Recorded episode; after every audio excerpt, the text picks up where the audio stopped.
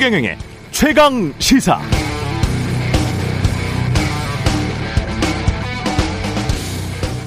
네, 어제 더불어민주당 송영길 대표 기자회견문의 키워드는 정치 교체였습니다.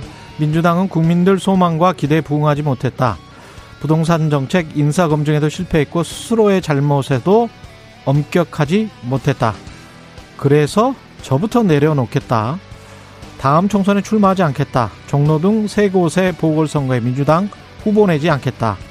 윤미향, 이상직, 박덕흠 의원의 제명안을 국회에서 신속히 처리하겠다. 이번 지방선거에서 2030 청년들을 파격적으로 대거 공천하겠다. 이렇게 말했습니다. 그러면서 윤석열 후보가 대선 대선 후보로 나선 건 민주당의 오만과 내노남불의 반사효과다. 반성한다. 스스로 기득권을 타파해 정치를 교체하겠다. 여야를 넘어서 검찰 동호회, 운동권 동호회, 기득권을 타파하는 새로운 정치로 나아가겠다는 게 결론입니다. 두 가지 질문이 생깁니다. 첫째는 왜 지금일까? 둘째는 그 정도로 민주당에게 선거가 힘들어졌다는 뜻인가? 네, 안녕하십니까. 1월 26일 세상에 이익이 되는 방송 최경령의 최강시사 출발합니다. 저는 KBS 최경령 기자고요. 최경령의 최강시사 유튜브에 검색하시면 실시간 방송 보실 수 있습니다. 문자 참여는 짧은 문자 50원, 기본자 100원이 드는 샵 9730 또는 유튜브에 의견 보내주시기 바라고요.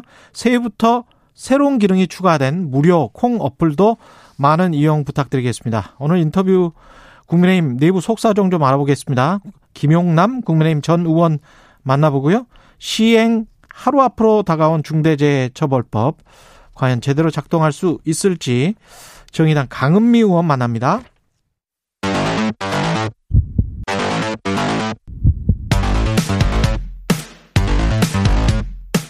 오늘 아침 가장 뜨거운 뉴스 뉴스 unboxing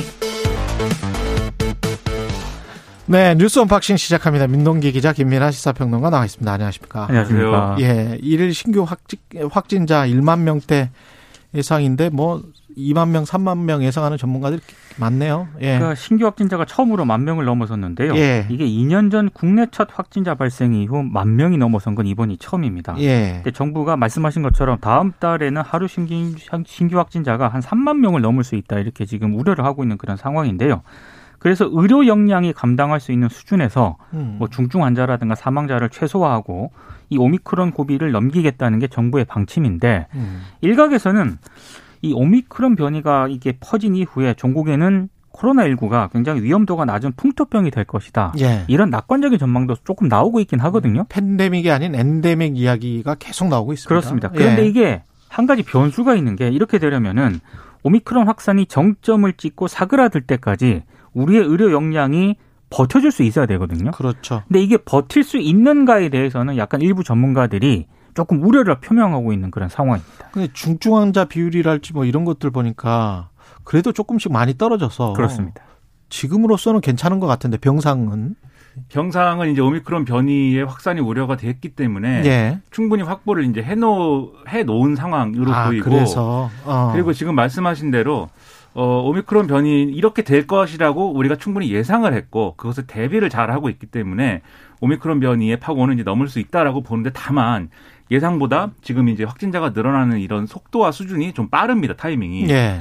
이게 이제 어 지금도 딱 보셨듯이 7천 명 나오 7천 명대 갔다가 바로 이제 1만 명대 중반 가는 거 가고 그리고 이제 방역 당국 예상대로 다음 주까지 막 3만 명 되고 뭐 이럴 건데 그렇죠. 그렇게 될 거면 지금 말씀하신 대로 이제 중증화율이나 이런 게 떨어지더라도 음. 절대적인 숫자 자체는 또 늘어나는 국면으로 갈 거거든요. 이게 음. 결국 이제 확진자가 많아지니까. 그렇죠. 그럼 거기에 맞춰서 이제 의료 역량 대응이 필요하고 그리고 또 오미크론 변이에 맞는 또 여러 가지 이제 어 진단과 치료 치료 체계로 이제 전환되는 거 아니겠습니까? 이건 여러 차례 다뤘는데 예. 그래서 거기에 맞는 이제 의료 현장의 준비가 또 이 따라가야 되는데 음. 그러려면 속도가 더 빨라져야겠죠. 오미크론 확산세가 예상보다 지금 빠르니까 그런 점들을 차질 없이 준비해야 될 것 같고 그리고 이제 팬데믹에서 엔데믹으로 넘어간다 이 전망과 관련돼서는 어 많은 어 연구자들과 뭐 학계에서 그런 얘기를 하는데 또 이제 일부 우려도 있습니다. WHO의 경우에는 어 이렇게도 얘기를 했어요. 그렇죠. 오미크론 변이로 이제 끝나면 그렇게 될 수 있는데 음. 새로운 변이가 나타난다고 하면 그건 아직 장담할 수 없기 때문에 아직은 또 안심할 만한 단계는 아니다. 이렇게 얘기를 하고 있어서 양쪽의 얘기를 우리가 다 들어보면서 준비할 건 준비하고 또 그렇습니다. 너무 또 패닉에 빠지지는 않고 음. 이렇게 해야 될 것 같습니다. 어떻게 보면 참 제 헛갈리는 게 이 과학적으로 나중에 이제 결과론적이지만 어 오미크론 같은 뭐랄까요 치명률이 좀 낮은 그런 변이가 나타났을 때 우세종이 돼서 급격하게 퍼지는 게 더 나은 전략도 아닌가 그런 생각 왜냐하면 미국 같은 경우에 지금 그런 식으로 대응을 하니까 그냥 물론 뭐 100만 명 가까이 확진자 나오고 뭐 그랬던 적도 있습니다만 지금 뚝뚝뚝 또 확진자 수가 떨어지고 있거든요. 그러려면 예. 앞으로 이제 오미크론이 확산이 되면 중증 환자 비율은 떨어질 거라는 그런 전망이 나오잖아요. 그 확신이 있어야 네. 되겠죠. 그렇게 되려면은 예. 재택 치료 환자라든가 예. 외래 진료 환자가 늘어날 수밖에 없거든요. 음. 근데 이걸 담당하는 뭐 지역 의료 기관들이 인프라가 뭐 갖춰진다거나 의료 인력이 갖춰진다거나 이런 지금 준비 태세가 대- 갖춰져 있어야 되는데 예. 이거는 조금 아직은 조금 부족한 상황이라는 게 전문가들 지적입니다. 그리고 말씀대로 예. 이제 미국이나 유럽 같은 경우에는 예. 오미크론 변이가 왔으니까 우리가 아뭐이 이른바 이제 자연 면역, 집단 면역으로 가자 이렇게 했다기보다는 속수무책이었다에 가깝습니다. 속수- 맞습니다. 예. 이게 어떻게 안 돼요, 이거는. 예. 어떻게 안 돼서 이제 이렇게 된 건데. 워낙 그분들 또 마스크 쓰기 싫어하고 그래서 그렇죠. 예. 예, 워낙 그리고 우리처럼 주민등록이 다 돼 있어가지고 예. 그런 핸드폰 다 아니에요. 쓰고 이거 한 방에 이렇게 다 예. 추적되고 이런 체계도 아니고 그리고 이런 측면도 있습니다. 이거 나오는 여러 가지 평가를 보니까 이런 표현이 있더라고요. 개인에게는 이제 개인에게 미치는 위험도는 낮은데 오미크론 변이가 음. 사회적으로 주는 부담은 그대로일 수도 있는 거다. 이게 워낙 확- 확산세가 빠르기 빠르고 크기 그렇습니다. 때문에. 그렇습니다. 예. 그래서 이거는 이렇다 이런 변이의 특성에 대해서 음. 어떻게 대응해야 된다는 것에 대한 이제 과학적인 대책도 필요하지만 그렇죠. 사회적인 합의가 또 필요해요. 이 합의를 모아가는 과정 이런 음. 것들도 방역 당국이 성실하게 해야 될 필요가 있는 것 같습니다. 우리가 똑같이 또 생활을 할 수는 또 없잖아요. 그렇죠. 오미크론이 계속 있는데. 네. 예. 송영길 발 쇄신론이 나오고 있습니다. 다음 총선에 출마하지 않겠다고 했습니다. 어, 송, 송영길 대표는 86그룹 국회의원들에게 지역구 기득권을 내려놓고 젊은 정치인들이 도전할 수 있도록 공간을 열어줘야 한다. 이렇게 어제 이제 입장을 밝혔는데요. 어, 이 불출마 선언 이후, 어, 불출마 선언 외에도 3월 9일 서울 종로 경기 안성 청주 상당 국회의원 보궐선거에 후보 내지 않겠다라고 했고요. 그리고 6월 지방선거에서는 전체 광역기초의원의 30% 이상을 청년에게 공천하겠다라고 밝혔습니다. 그리고 동일 지역구 국회의원 연속 3선 초과 금지 조항의 제도화도 추진하겠다라고 밝혔고 민주당 출신 윤미향, 이상직 무소속 의원 그리고 박덕흠 국민의힘 의원의 제명안도 신속히 처리하겠다라고 밝혔는데 민주당 내부에서는 일단 환영하는 입장도 분명히 나오고 있는데요. 한쪽에서는 좀 불만도 좀 나오고 있는 것 같습니다.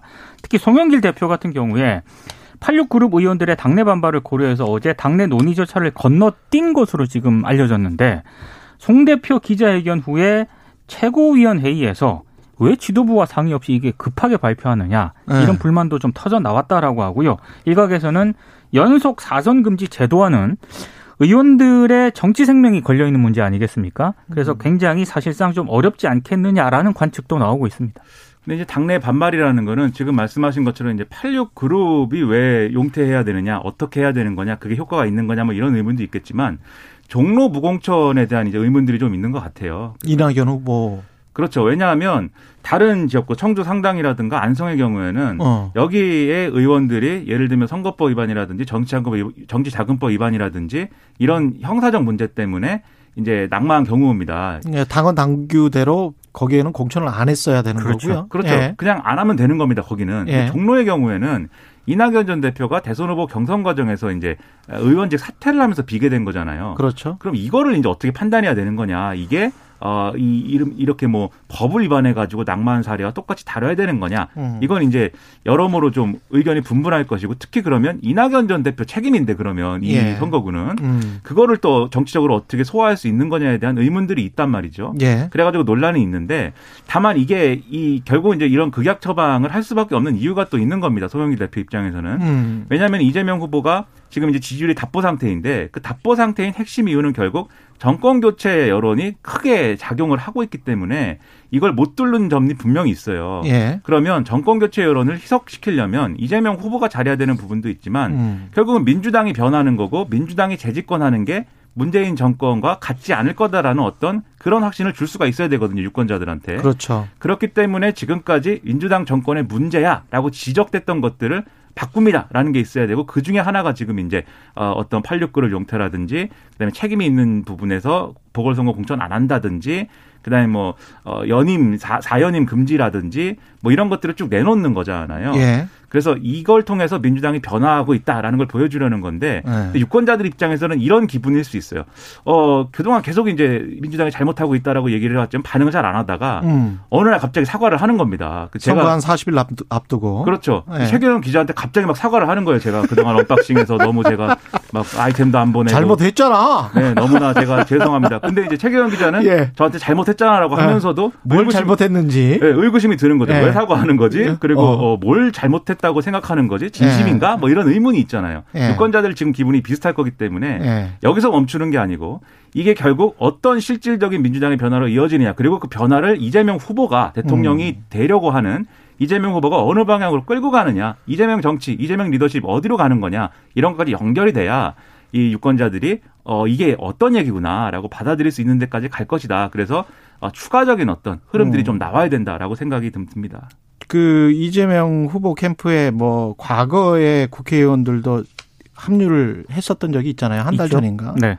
그리고 뭐 전 의원들이 할지 현직 의원들이 할지 오래되신 분들 중에서 난감한 분들이 있을 거예요. 지금 현재. 출마를 준비하고 지역구 다진 의원들이 굉장히 많죠. 그렇죠. 네. 근데 이분들이 이제 난, 난감할 텐데 특히 이제 대부분이 586일 거고 그런데 이제 본인들이 저는 이게 이 길이 맞다고 봐요. 일단 본인들이 그냥 용퇴를 하고 그 다음에 다음 세대 열어주면 그 사람들이 또 잘해요. 네. 예. 근데 다만 시스템은 신진 세력을 발굴할 시스템은 지금처럼 어디 뭐 언론계에서 빼가고 검사 판사 출신들 무슨 뭐 법조계에서 빼가고 뭐 이래 가지고 무슨 셀 럽들 뭐 빼가서 어 이거 이 사람들 괜찮아요. 뭐 이런 식이 아니고 진짜 해외 선진국들처럼 정치를 할 사람들 20대 30대부터 해서 지역에서 커서 하나하나씩 그 밟고 넘어가서 그리고 지역에서 좀 검증을 받고 그리고 중앙 무대 진출해서 차근차근 올라와서 국회의원도 하고 대통령도 하고 그런 뭔가 이제 우리가 87년 민주화 항쟁 이후에 한 30년 정도 지났으면 이제는 좀 인재 발굴의 시스템을 각 정당이 민주당뿐만이 아니고 사실은 국민의힘도 마찬가지죠. 근데 네. 이 시스템을 이제 만들어 주고 본인들은 안 하겠다고 해야죠. 그렇죠. 예. 말씀하신 시스템만 만들어주고 본인들은 안 하겠다. 그렇습니다. 예. 네. 근데 이게 앞으로 민주당이 그럴 수 있다라는 걸 보여주는 게 필요한데 다만 음. 이번 대선에 갑자기 그걸 보여주기는 어려울 것 같아요. 그러니까 20, 30대를 갑자기 지금은 시간 시간이 없죠. 그렇죠. 이재명 예. 후보가 그래서 이 의문이 앞, 으로 음. 지방선거나 뭐 그렇죠, 그렇죠. 한참 그이 예. 의문이 있는 거예요. 그래서 또 이재명 후보가 그러면 이 7인에도 용퇴한다고 그래갖고 측근들도 뭘안 맞는다고 하지요. 그리고 86그룹도 용퇴해야 된다고 하는데 그러면 이재명 후보는 누구하고 정치를 하고 누구하고 집권을 하는 거냐 이 의문도 있어서 예. 제가 볼 때는 결국 이제 종로라든가 이런 지역구에서는 기존의 민주당 지지층이 지지하는 어떤 후보가 또 있기도 할 건데 이게 결국은 어떤 연합 정치라든가 뭐 이런 쪽으로 갈 수도 있어요. 논의가 지켜봐야 예. 되겠지만 음. 그것까지 지켜볼 필요가 있겠고 그다음에 지금 말씀하신 것처럼 국민의힘 대비 효과도 있습니다. 왜냐하면 이 종로의 경우에 지금 말씀드렸다시피 의원직을 스스로 내려놓은 데 대해서 지금 무공천한 거잖아요. 국민의힘도 똑같이 그런 그런 환경이 지역구가 있어요. 서초갑이라든가 그다음에 이제 어, 탈당한 다음에 그렇게 된 거지만 이 대구 이 대구 중랑구라든가 이런데 그러면 국민의힘은 공천할 거냐? 음. 어, 지금 이제 종로의 경우에는 전략 공천 이미 한다고 했는데 거기서는 지금 약간 벌써 파열음이 나고 있습니다. 전략 공천을 철회해야 된다 이런 얘기 지역에 서 나오거든요. 이런 거 어떻게 할 거냐? 만약에 공천 갈등으로 이어지면은 국민들이 민주당은 이렇게 하는데 국민의힘은 왜 저러고 있지? 이런 의문을 가질 수가 있잖아요. 그런 점이 있기 때문에 이게 결국 정치권 전체의 어떤 쇄신론이라든가 이런 것들로 또 번질 수 있다면은 이게 어떤 정파 간 유불리 떠나서 또 좋은 뭐 결과를 나타낼 수도 있겠죠. 예, 그랬으면 좋겠습니다. 그리고 윤석열 장모 예 관련해서는 2심에서 무죄가 났습니다. 이 요양급여 어, 관련이죠. 공모를 했냐 안 했냐. 근데 공모 안 했다는 거잖아요. 그러니까 항소심에서 예. 무죄를 선고받았는데요. 일단 1심에서는 징역 3년을 선고했지 않습니까? 예. 예, 이 1심을 깨고 무죄를 선고했습니다. 일단 음.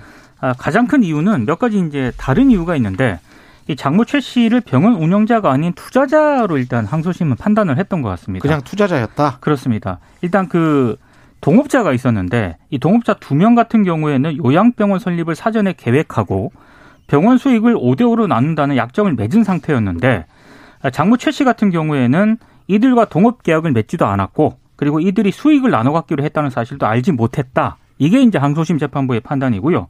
그리고 지금 이 장모 최 씨의 사위 유모 씨가 있는데 예. 행정원장으로서 직원 채용에 관여를 했다. 어. 그래서 이거는 1심 재판부에서 유죄였던 그런 중요한 근거 가운데 하나가 됐거든요. 근데 항소심 재판부는 직원 채용에 관여한 사실을 인정을 했는데 아, 최 씨가 사위를 통해서 병원 운영에 관여한 건 아니다라고 판단을 했습니다. 그리고 최 씨가 형사 책임 피하기 위해서 동업자로부터 책임 면제각서를 받은 것 있지 않습니까? 이거에 대해서도 동업자가 여러 사람에게 자금을 편취하는 행각을 보고 음. 법적 책임을 지게 될까봐 염려가 돼서 그래서 책임 면제 각서를 요청한 것으로 보인다라고 항소심 재판부가 판단을 했는데 근데 어제 이제 여러 기사가 쏟아지지 않았습니까? 그렇죠. 또 오늘 한겨레 보도를 보니까 항소심 재판장이 윤강열 부장판사인데 윤석열 후보의 사법연수원 동기다 이런 음. 점을 좀 지적을 하고 있고요. 그래서 법조계 일각에서는 검찰이 재판부 교체를 요구하는 기피 신청을 했어야 되는 것 아니냐 이런 지적이 나온다고 보도를 하고 있습니다. 지금 뭐 투자자라고 말씀하셨는데 이런 이제 판결의 내용이라고 한다면 뭐 투자자도 아니고 돈을 뭐 빌려줬다는 거예요 결국은 그러니까 이 요양병원을 이제 운영하려고 했던 사람은 이게 주범들이 따로 있는 거고 예. 그 주범들이 돈이 모자라다고 해서 3억 원인가를 빌려줬는데 음. 어 그것도 이제 사업이 잘 안 돼 가지고 이제 이거 사업이 아니죠 근데 사실 요양병원이라는 건 예. 그런데 결국 아무튼 그게 수익이 안 나 가지고 돈을 못 돌려줄 위기가 있으니 음. 2억 원을 더 빌려주면은 다 갚겠다라고 해서 더 빌려줬고 그리고 혹시라도 저 사람들이 뭔가 이제 법적으로 문제가 될 일을 지금 하고 있는 것이 아닌가라는 어떤 걱정이 들어서 책임 면제각서를 작성했고 이렇게 지금 얘기를 했는데 예. 이 어, 윤석열 후보의 장모 측은 음. 그건 이제 거의 그대로 이제 받아들인 거죠. 이제 항소심 재판부는. 음. 검찰이 즉시 뭐 항고를 했, 상고를 했으니까 대법원 판결까지 가봐야 되겠지만 정치적 영향이라는 거는 또 있을 수밖에 없어요. 왜냐하면 이 사건은 결국 이렇게 다시 검찰이 수사를 하게 된 이 계기가 아, 추미애 당시 법무부 장관이 이제 수사지휘권 발동 뭐 이런 과정에서 이제 여기로 불똥이 튀어서 다시 이제 조사를 하게 된 거잖아요. 그래서 이것과 관련된 논란이 있을 것인데 그럼 이제 윤석열 후보와 국민의힘 측에서 역시 우리는 괴롭힘 당한 것이고 어, 우리 장모는 음. 뭐이 어, 죄가 없다. 뭐 이렇게 하기에는 다른 여러 가지가 여기 또 있지 않습니까? 예. 그래서 이런 것들이 정치적 영향이 어디로 불똥을 튈 거냐에 대해서 상당히 머리가 복잡할 것 같다. 이런 느낌이 듭니다. 재판부가 음. 1심하고 2심에서 너무나도 같은 사안에 대해서 저러, 전혀 다른 판단을 그렇죠. 해버리니까 완전히 정반대 큰 판단을 사위가 했어요. 행정원장이었는데 공모에서 같이 운영을 하기 하, 했다고 보기는 어렵다. 이게 네, 좀 초기 초기 몇 개월만 했다. 이렇게 3개월 얘기를 정도 했기 있습니다. 때문에 예. 그렇게 판단하기 어렵다는 거고요. 그리고 음. 1심에서 이 재판부는 부동산 거래 경험이 굉장히 장모가 많지 않습니까? 예. 그렇게 경험이 많은 장모가 계약 내용도 파악하지 못한 채 부동산 매매 거래에 계약했을 리가 있느냐? 이게 1심 재판부의 판단이거든요. 그런데 그렇죠. 항소심 재판부는 모르고 했기 때문에 음. 이렇게 또 다른 전혀 다른 판단을 내리니까 이거 저 입장에서도 굉장히 혼란스럽습니다. 상당히 통이 큰 분인 거죠. 네. 3억을 빌려줬는데 못 받을 수도 있으니까 2억을 더 빌려줘 보자. 이렇게 해서 5억을 결국 받았다라는 것은 어, 대단히 배포가 큰 분이다. 네, 이건 저는 이게 500만 원도 이렇게는 못 하는데. 사적인 뭐 어떤 서로 간의 사기나 뭐 계약 위반이나 뭐 이런 게 아니고 구- 건강 보험 공단으로부터 이제 요양 급여를 불법 편, 편취한 협의잖아요. 그렇죠. 그냥 결과적으로 공모를 했으면 그렇게 되는 거고 네. 불법 그렇죠. 편취한 거고 그냥 투자자였고 돈만 빌려줬으면 거기에서 벗어나는 거기 때문에 그 죄는 이 주범들에게 가는 것이고 예. 결국 이 병원이 일- 음. 이른바 이제 사무장 병원의 형식으로 운영된 거는 사실인 건데 예. 결국 이제 이 장모가 공범의 정도가 어느 정도냐의 관건인 거죠 이게. 조금 이상합니다. 양평군 땅이나 뭐 이런 것들도 다 지금 뭐랄까요? 자치단 자치단체랄지 이 국가랄지 이런 것과 관련된 그쪽의 인허가나 돈과 관련된 것들이기 때문에 예, 좀 더 지켜봐야 되겠습니다. 대법까지. 그리고 교육부는 국민대를 특정 감사하고 그 결과를 발표를 했습니다. 김건희 씨 겸임 교수 임용 당시 허위 경력 기재 사실을 교육부가 확인을 했고요. 예. 그리고 김건희 씨 학위 심사 과정하고 비전임 교원 임용 심사 과정 모두 부적절했다라고 판단을 했습니다. 음. 이게 비전임 교원 임용할 때 규정에 따라 면접 심사를 실시를 해야 되는데 같은 대학 출신이라는 이유로 면접을 실시하지 않았다라고 하는 거고요. 그리고 이 김건희 씨가 지원서에 학력과 경력을 사실과 달리 기재했는데도 심사 과정에서 해당 내용을 구체적으로 확인하지 않았다라는 점을 교육부가 어제 확인했다고 밝혔습니다. 그리고 김건희 씨 박사 논문이 있지 않습니까? 예. 이 박사 논문을 심사하는 과정에서도 좀 부적절한 부분이 있었던 것으로 확인이 됐는데 박사학위 논문 심사위원은 조교수 이상의 교훈으로 위촉을 해야 되는데 음. 이 심사위원회 전임 강사가 한 명이 포함돼 있었다라고 이 교육부가 밝혔습니다. 그래서 국민대 임용 규정에 따라 학력 경력 사항을 검증을 하고 필요한 조치를 하도록 요구할 것이라고 밝혔는데요. 이 규정을 보면은요. 서류에 허위 사실이 발견이 될 때에는 발령 일자로 임용을 취소한다. 이렇게 규정이 되어 있습니다. 그러니까 이런 것들이 일반적으로 이 한때 윤석열 후보가 주장했던 것처럼 일반적으로 이렇게 허술하게 이렇게 심의를 하는 것인지 심사를 하는 것인지 아니면 누가 작정하고 자기의 경력을 허위로 적어냈을 때 그거를 이제 필터링 할 수 있는 시스템이 뭐 전혀 없다는 것인지 아니면 김건희 씨가 뭔가 다른 어떤 수단이 있어서 어 국민대의 이런 여러 가지 예, 검증을 무력화시켰다는 것인지 그런 것들은 추가로 뭐 조사를 해야 하거나 수사를 해봐야 알 수 있는 대목 같아요. 근데 일단은 명, 명백하게 잘못된 일은 잘못된 것이다. 이 교육부가 이제 특정감사를 통해서 이제 이제 이 결론을 냈다. 국회가 이걸 요구한 거거든요. 예. 그 결론이 나왔다. 이걸 볼 수가 있겠고 또 하나 이제 의문인 것은 어, 이 특정감사 내용 중에는 국민대 법인재산 관리에 대한 부분도 있는데 도이치모터스 주식 30만 주를 취득하고 어, 처분했다 이 부분이 있어요. 근데 음. 이게 어, 이 제대로 된 이사의 의결 절차나 이런 것들을 거치지 않았고 관할청의 허가도 받지 않은 데다가 또 어, 금융투자업으로 등록을 하지 않은 업체하고 자문을 받아갖고 이제 거래를 했다 이렇게 얘기가 나오는데 도이치모터스 주식 같은 경우에는 김건희 씨가 이제 이 주가 조작 관련돼서 수사를 받고 있는 부분도 있어서 왜 이게 여기서 또 등장하는가 좀 의문일 수 있죠. 일단은 이제 연결고리나 이런 것들은 어, 교육부는 파악하지 못하고 있다고 하는데 그래서 수사를 의뢰했다고 했다. 예. 의뢰한다. 음. 여기서 또 어떤 결과가 나오냐 상당히 관심사가 커지고 있습니다. 그 도이치모터스 주식 거래 내역은 좀 국민들한테 공개를 했으면 좋겠어요. 그렇습니다. 그 며칠치밖에 공개를 안 했기 때문에 지금 계속 홍사훈 기자가 그렇죠. 어디 출연해 가지고 계속 이야기를 하고 있던데. 계속 공개하라고 네. 지금 하고 네. 있습니다. KBS의 모든 라디오 프로그램에 나오고 있습니다. 네. 왜, 왜 최강 시사에는 안 나옵니까? 아니 지난번에 이슈 오도독에 나와서 네. 한 시간 동안 이야기를 했어요. 그래서 그 편을 보시면 홍사훈 기자 나온 편을 보시면 아주 잘 이해할 수 있던데 이해할 수 있는데 핵심 주장은 그거예요. 타사 출고와 타사 입고 그거라도 좀 보여주라. 네. 전체 거래 내역을 못 보여주겠으면 사실은 국민들한테 전체 거래 내역을 다 보여주고 깨끗하게 소명하는 게 제일 맞죠. 그렇습니다. 예. 네. 그리고 이재명 어, 음, 후보와 성남 FC 관계와 관련해서는 계속 이제 국민의힘이 의혹을 제기했던 건데 차장 검사 한 명이 사의를 표명했습니다. 그러니까 어제 이제 돌연 사의를 표명을 했는데요. 예. 박하영 성남지청 차장 검사입니다. 검찰 내부망에 글을 올렸는데 어, 더 근무할 수 있는 방도를 찾으려 노력을 해봤지만 대응도 해봤지만 방법이 없었다. 사직의 뜻을 밝혔습니다. 동아일보와 조선일보 등이 보도한 내용을 보면은요, 이 박하영 차장 검사가 이재명 후보가 연루된 성남 FC 광고비 지원 의혹 사건 처리를 둘러싸고 박은정 성남지청장과 갈등을 빚었다라고 보도를 했는데 이 사건은 이재명 후보가 2015년에서 2017년 성남시장으로 재직을 할때 성남 FC 구단주를 맡았거든요. 이때 6개 기업으로부터 성남 FC 후원금, 광고비 명목으로 160억을 받고 해당 기업들에게 특혜를 줬다는 그런 의혹입니다. 근데 경찰이 3년 3개월 동안 수사를 했는데 지난해 9월 증거불충분으로 검찰에 불송치 결정을 했거든요.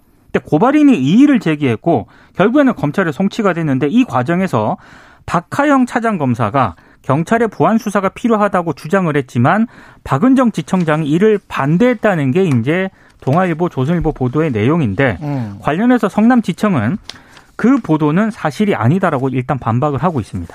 그럼 박은정 지청장이 이제 어, 윤석열 검찰총장 징계할 때 예. 추미애 장관의 뭐 오른팔이다 이래가지고 아. 그래가지고 그때 관여했던 이 인물이기 때문에 음. 그래서 이제 나름대로 이게 스토리가 또 만들어지는 부분이 있는 건데 음. 이 박하영 검사라는 분은 이 내부 게시판에 이 글을 올리면서 어. 본인이 부른 노래 음성 파일도 올렸다고 보도가 돼 있어요. 근데 노래 제목이 이제 산호라면이고 산호라면? 네, 내일은 예. 해가 뜬다. 내일은 이 해가 뜬다. 굉장히 구슬프게 불렀다. 아, 왜 낭만- 그랬을까? 내일 무슨 해가 뜨는 것일까는 좀 의문입니다.